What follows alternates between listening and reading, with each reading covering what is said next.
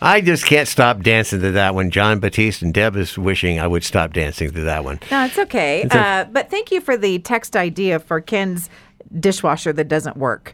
Use it as a drying rack when you're hand washing the dishes.